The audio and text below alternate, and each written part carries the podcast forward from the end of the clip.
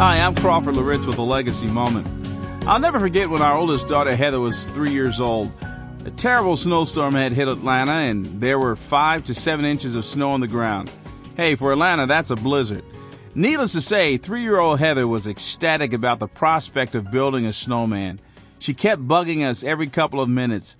Finally, the time came. She ran to the door, jumping up and down, and I said, Wait, wait, honey. You don't have your clothes on. You have to get your coat, your gloves, and your hat. You have to be warm. It's cold out there, and you need to be dressed for the weather. I think sometimes as Christians, we're not really ready to do what we want to do. We think we are, but we forget something very important. In Acts chapter 1, Jesus has gathered his disciples together. He's about to ascend to the Father, but he tells them what they really need to have in order to do what he wants them to do. Listen to Acts chapter 1, verses 3 through 5.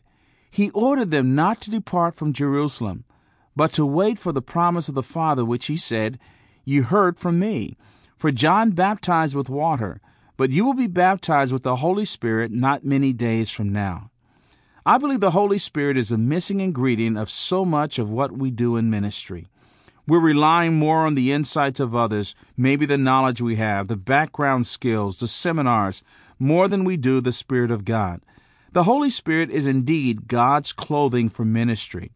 Here's what I want you to remember today get as much experience as you can, apply what you know, study hard. But please don't forget that only the Holy Spirit can accomplish God's results. More information about the ministry of Crawford Loritts can be found online at livingalegacy.org.